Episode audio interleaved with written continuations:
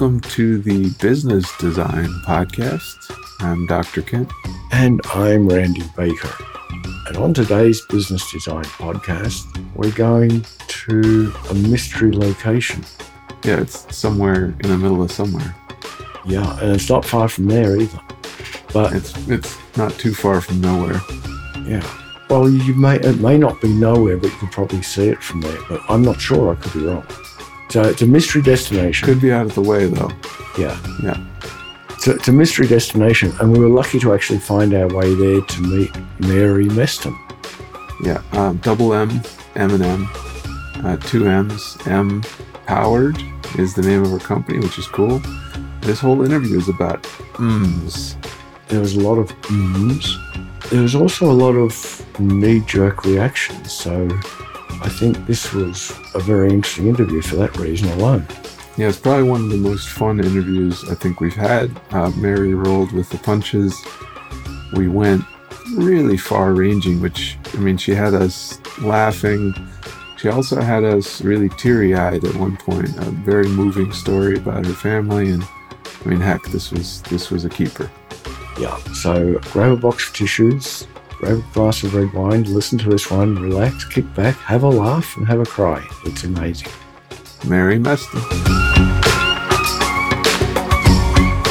Nice to see you, Mary. You have one of the most incredible backgrounds of anybody we've ever spoken to. Not not your professional background. We can talk about that later. but the actual background behind you, people can't see you, so I have to say we've got some gorgeous colors on the book rack there, which are not they're not uh, rainbow uh, they're not organized by rainbow. What are they organized by? Well, they are they look semi beautiful. rainbow if you look there. Not on that one, but yes, the background is a little bit of everything that's really important to me or I find inspiring. And given the work I do, I found the number of people just like you find something of interest and personal in my background, and it's a great way to start a conversation. And you know, those books are semi they're semi rainbow ish. They were meant to so they all the books don't look like so many because if you put them by by color, it's not as busy. Yeah. Yeah, that's behind me is the exact opposite. behind me is a bunch of books that are not organized in any color order. But they probably are by preference, and I bet if I name the book, you know exactly where to find it. Theoretically, that would be the case. so, all right, now I have to get the attention off of me. What what is that gorgeous, strange feather behind you? Oh, that is actually a Quilly Award. Actually, was in a best-selling book with Jack Canfield about five years ago, and it, that Quilly Award is actually made by the same people that make the Oscars, the statuettes. So it is quite heavy, and it, it is. People go, "What is that?" And it again, it's a conversation starter. Um, so that is my one proud moment of being in Hollywood five years ago, and and kind of pretending I was a star for a couple hours. I like that. Yeah. I like that. And it is a beautiful looking award. Randy, any any feathers to tickle Mary here? I I feel totally outclassed because I don't even have a bookshelf behind me. So there's there's nothing that's appealing with me. But tell me about the Quilly. So you wrote mm-hmm. with Jack Canfield? Jack Canfield, there's actually a book publisher out there that works for people that are either in the coaching space or the entrepreneurial space and works on compilation books. And I got the opportunity to be in the uh, Road to Success with Jack Canfield five years ago. And with all of that, got to meet him, spend a couple days with him, brought a lot of the authors together. And my particular piece in that was was uh, part of my confidence coaching program, which is really I call it the Diamond Method. Uh, now I may or may not call it that, depending on the on the audience. But it's really about the cycle of confidence, and that's what I wrote about in there. And we got to go to a large event and get our pictures taken and get this lovely award. And it is um, quite heavy, so it did have to ship it. It doesn't really go well on a plane. How do you explain that one, right? so I did ship it back rather than carry it back, but it is a great conversation starter. does does kind of look like a weapon if you think of it that way, I suppose. It is pretty it's it's substantial. quite heavy. It is quite heavy, and I didn't want to take the chance. So another random and Mm-hmm. strange uh, thing to ask you at the start of the conversation. I notice you, like I, are crooked on the left side. Are you right-brained? Are you very it on the creative? right.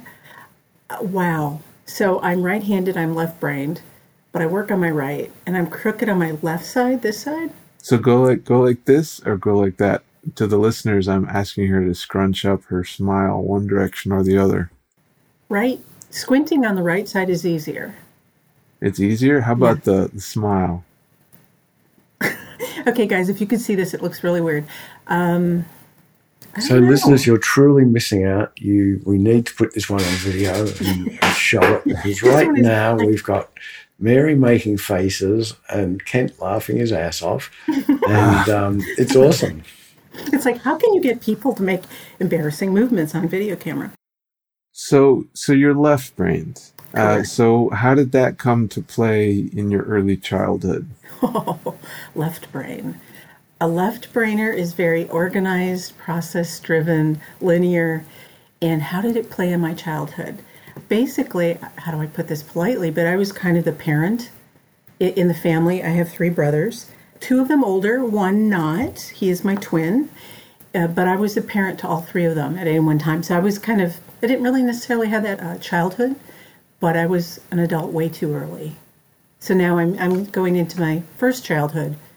And that's why you see what you can't see behind me because they're hidden right now is I have tons of stuffed animals in here too. but they're hidden behind me to give me a professional image.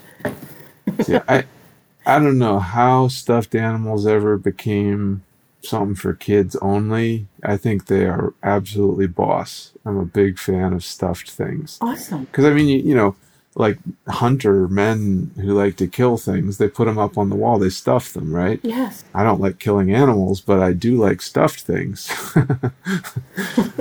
Okay.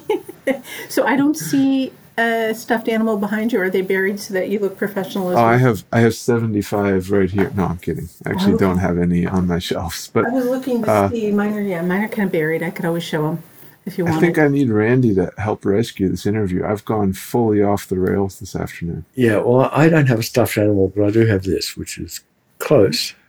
what is? It's. This is a this is a damn it doll. oh, yes, yes, yes. Okay. When your days are full they're of really stress sad. and your workload's a mess, you just pick Okay. up your damn it doll and beat it up. Anyway, we've gone off. We've gone off. We've gone off the rails, yes. Let me bring that back. So, we were talking about hunters. We were talking about killing animals, or Kent was, because he always goes there and he doesn't like killing animals, but he always goes there. So, I'm going to go back to the days where people had to kill animals to survive. And it was the fastest hunters who caught the biggest game. And when I look at your website and when I look at your About Us, you motivate individuals, teams, and companies to move forward faster. Ah. Did you like how I brought faster in there? I Pretty was wondering where that was going to go. How do you do that? How do you do that? Well, you get behind them with a whip, and I'll no, I'm just um, faster. um, and that's interesting. Let me two things. I will tell you how, and I will offer that I don't know if it was the fastest hunter that got the biggest game. Sometimes it's that quiet, hidden hunter that new strategy and technique. That said, faster. Faster is relative. Um, and I think possibly the best way to put it is let's say more efficient with better outcomes, which typically means faster and easier on people, i.e., less stress. A lot of the work I do is really based on getting people very clear, helping people get clear. And it sounds so very simple, but and so basic, but it is really foundational and fundamental. And with clarity, either what the strategy is, the goal is, the measures are, there's less less time lost in iteration or reiteration or re-clarifying and or missed targets. So any and all of that put together gets you there faster. So, in the business world, we often hear people say you can have it inexpensively, you can have it done really, really well, or you can have it done quickly, but you can't have all three. You can only have two. Do you agree with that? You hear me sigh here. I did. I would hate to uh, to fully agree because I don't think each choice is separate. I think I do believe, and again, anytime I worked with projects and, and large transformation, there's time scope and budget, and all three of those interplay. So, I mean, some would say if you throw a ton of money at it, well, you can get it well and fast. Not necessarily. You know, quickly does not necessarily get you well. So it really depends it depends on how you structure it. Again, I mean, it sounds like I'm a broken record, but I'm going to go back to with clarity, you can get it done well with a medium amount of spend and presumably on time, i.e., you know, as quickly as possible. It really is about balancing all three of those. It, what's what's interesting, and I was talking to someone the other day about. I work a lot with senior executives, corporate executives, entrepreneurs, and we often are working about how do you balance the tensions that are inherent in everything. And just like you shared, you know, how time, scope, money, how do you balance those for most effect? And the easy answer is throw a ton of money at it, or, you know, don't throw any money at it and take it forever. I mean, those are the easy ends on that spectrum. It's really about balancing and harmonizing all those variables that really gets you the, the best outcome. So I, I remember, I'm old enough to remember the 70s and 80s, and nobody ever got fired for using Big Blue, which was IBM. Mm-hmm. This is before the personal computers came on the scene. This was way back when nobody cared except for the name of the organization you were wanting to work with. So if you paid a lot of money and got IBM to do the job, it was always going to be a success. That seems to have changed somewhat. Ab- absolutely. We've, and I can remember the 70s and 80s too. I won't tell you how I remember them and how little I remember them, but the, the, the, the fact that in that era, and particularly I started my career somewhat back in there, it was whom you worked with. And big names, logos are what won the day. And now we see as we've progressed now over several decades, and particularly in the new millennia, that it is really big names are almost archaic. You know, if you hear it's a big one, people assume hierarchy, bureaucracy, slow down. And it is very much more that that able or agile, an overused phrase right now, but that agile, flexible player. That tends to be in the middle space. Um, and then there's always what we call unicorns or the up and comers, right? Or the disruptors. That's another phrase that's being used for those smaller companies, entities, or teams that are breaking into the space. Yeah. And I am just thinking of all the people I speak with and a number of the, the, that big corporate logo or big blue or, you know, name those top few logos. People almost think, oh my goodness, overspend in too much time is almost a knee jerk now. Interesting. Uh, knee jerk reaction. It just brings to mind really fun scenes from my youth, I guess. Okay. If we go back to you with your three knee jerk brothers, how did you how did you rule the roost? I, I love where this goes. This is so unusual. Knee jerk brothers. Well, that's very good. I did have three. Would they be knee jerks? And knee jerk, I use that phrase as it's it's Reactive. It's reactive, exactly. You Yeah. make it's very full of assumptions in the second, right? Each of them were very different. They all are they all still doing okay? Um, thank you. No, one has passed. Um, I'm so I'll, give, sorry. I'll give you a big bit. My two older brothers are quite a bit older than I am, and one we lost a couple years ago. The other is doing okay. He's getting frustrated with his age, and then my twin and I um, are, are doing quite well. We're very similar but very different. And when I say knee jerk, each of them had. I think we all know this. When you have, if you have siblings, we all have those triggers that you can set off in each other. They knew mine well, and I knew theirs well and and thus if you're capable in managing those triggers you can get a lot of stuff done So how did they set you off? How What was the what was your trigger? okay please forgive me twin brother if you ever hear this he was a master at i can't do things or he would do it poorly so i ended up with all the chores Smart guy. I now realize he did that. It took me many years to figure that out. yeah. um, and he now admits to that. The eldest brother, um, and he knows this. I've called him this. He's a crusty marshmallow. So he's he's really curt on the outside, kind of gruff, but the sweetest man at heart. And so he would do, pull the angry trigger, you know, the scary loud voice trigger. The middle brother, who is has since passed, he was an unusual gentleman, and unfortunately, was not the nicest of people. And he could just basically set you off by looking at you. I mean, wow. yeah, yeah. He unfortunately had has a past with had because he is no longer here. Had a past with um, various. I'm trying. I'm struggling here. Entities, prison systems, jail systems. So he was. Wow. Yeah, he he had a criminal, several criminal records. So, yeah. So with that, you know. kind of environment around you, right? So wonderful, crazy, amazing, terrible, kind of both, right? That oscillating reality of what siblinghood is and family is. How does that inform what you do? I mean, what you do for a living and how you work with with uh, companies and so on. That's incredibly insightful, and I, have never quite been asked like that, and that's just a lovely observation.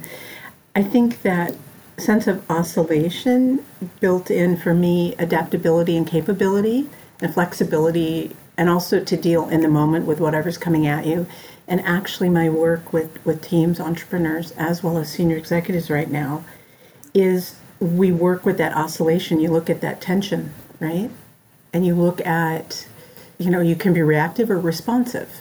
And what, what are the options there? To just be very conscious in your choices, either in decision making, uh, in strategy, you know, people onboarding, who you're going to hire, who you're going to fire it very much so helps you realize that you have a continuum of responses and not just quote unquote that knee jerk one. Though I still use the knee jerk with my brothers, it still works. So I, am loving the knee jerk theme, and I want to I want to go there even a bit more. Okay. It, so, in a business sense, when you're working with a a leader, what sort of things can they say that create that knee jerk response in you. And you have to tamp that down and say, hang on, hang on, that's just a, a thing from the past that's being dredged up. How, how they basically trigger me versus yeah. I trigger them. Yeah. Interesting. I'm, and I'm just thinking of a couple incidents that have happened in the last couple of weeks. One thing that is a knee jerk for me is, and it's it's an executive response where they consider everything they've done as perfect. So they're in the place I've done no wrong. So they're not willing to delve into looking what were the alternatives and that shutdown. That really can put a wall up in me. And I now know that I then need to probe and push back on them.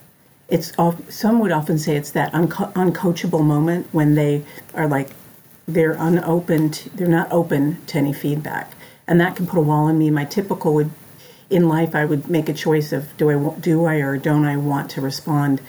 In my coaching, I must respond because if they're doing that to me, I suspect they're doing that to people that work for them, and that that's that's the big one that has hit. I don't have many of those often now because I've worked with some people for quite a length of time, and they've moved beyond that.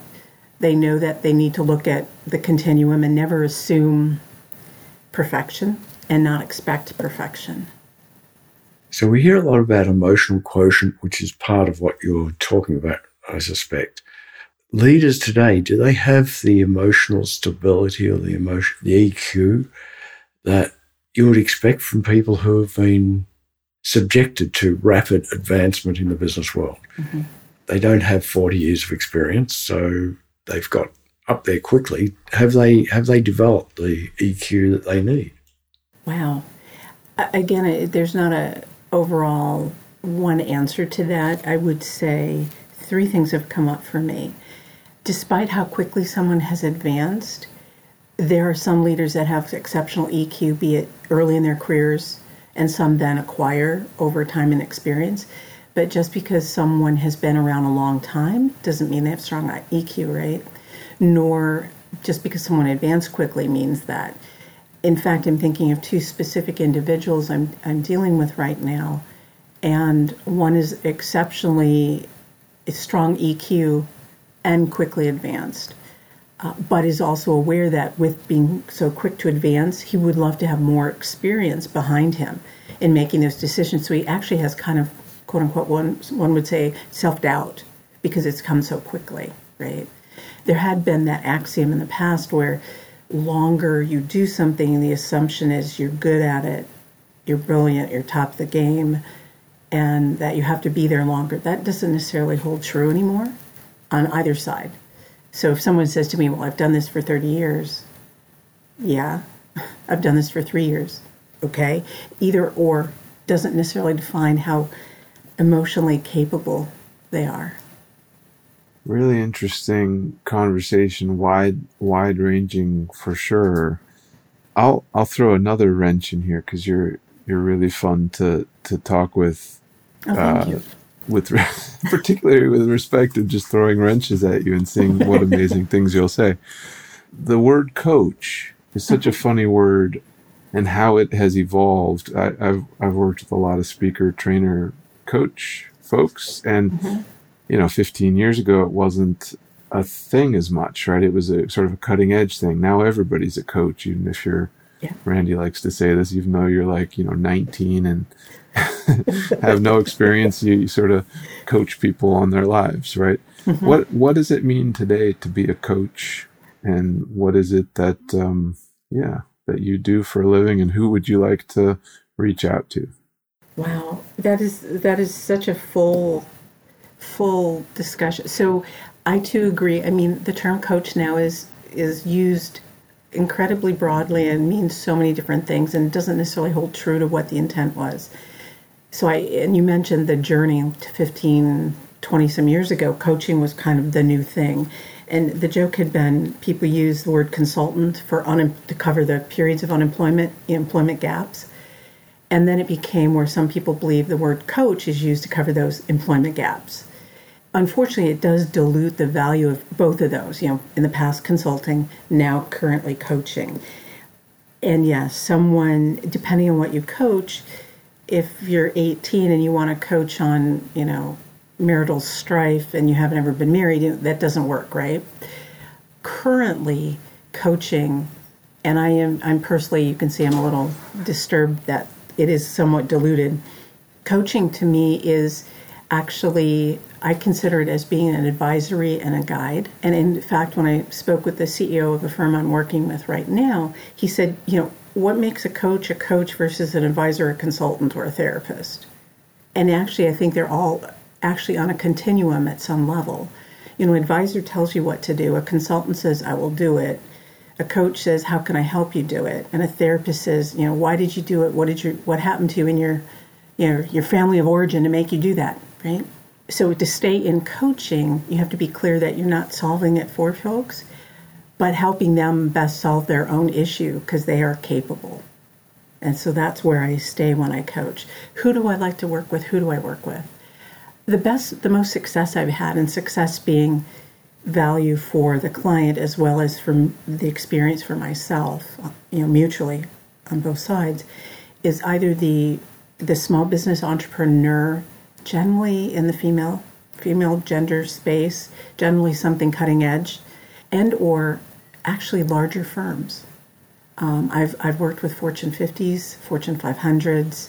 I'm currently with a 500, but it's really more about where that senior executive and senior executive team where they want the company to go, and if they're into significant transformation, that's the best place to play for me, and that's where I have the best success.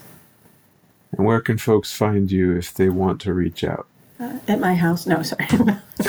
Here's my address. They work from home, work from wherever, right? No, uh, you can actually. I'm all over social media. I'm trying to be really good and consistent about it, but that is something that is just. I've not been consistent, and I will be. You can reach me at mpoweredsolutionsgroup.com. It's M, not EM, but mpoweredsolutionsgroup.com and that's on t- on Twitter, on Instagram. Actually, that is uh, the URL I just gave you, and you can also look me up because I actually have my personal Instagram as well as Facebook. My name, Mary Meston. And I get it. So the M powered. Uh-huh. Your, your name is two M's, right? The M yes. M M powered. Got it. Yeah. Got it. And what is interesting, so so I don't know if you want this tidbit. My maiden name is doesn't is not an M. It was a P. But I've been MM for quite a length of time. And I've actually always said you're empowered. And that's one of the phrases I've used for 20 something, 30 years with people. How can we empower you? And so people gave me that phrase, you're empowered. And so actually it's it's kind of acknowledging years and years of different clients and people I've worked with me to say, you know, you have empowered behind you, me, Mary.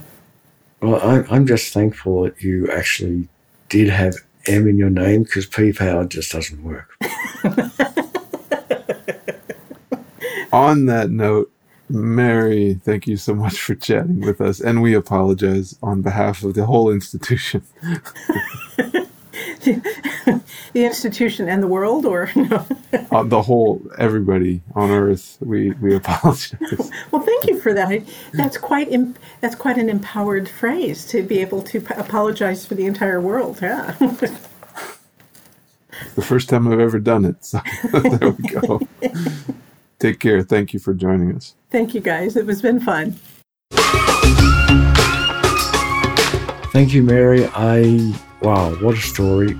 Being a twin, having three brothers, and effectively being a mom at an early age is an interesting way to start a career talking with and helping corporates develop teams that can move faster and do bigger things. There's definitely a connection, and thank you for for talking about that so openly. Very moving to hear about your brothers. And it's so amazing to me to think about how early childhood and how we grow up influences what we do for a living. So it's inspiring to hear what you're doing right now. And yeah, I don't know, Randy, uh, makes me want to go get some M&Ms. Yeah, but you know, lots of things can influence your thinking and your career direction. And even we can, Dr. K, because our website, thoughtpartnergroup.com, has a little assessment that may just influence your career. So why don't you guys go there, fill out the assessment, we'll spend a minute and send some responses back to you. You know what they call M&Ms in Germany? M&Ms? M&Ms? Smarties. Smarties. Yeah. Yeah. They call them Smarties in England and Australia too, but they're not M&Ms. No they way. Don't, they don't have M's on them. Well, they're like off-brand, yeah, but they're the same thing. I mean, it's got a candy candy hull and like the chocolate inside. you know. Yeah. And the, yeah, absolutely. They're Smarties.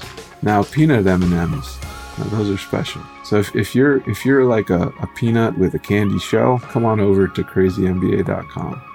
Perfect. Let's go there and take a look.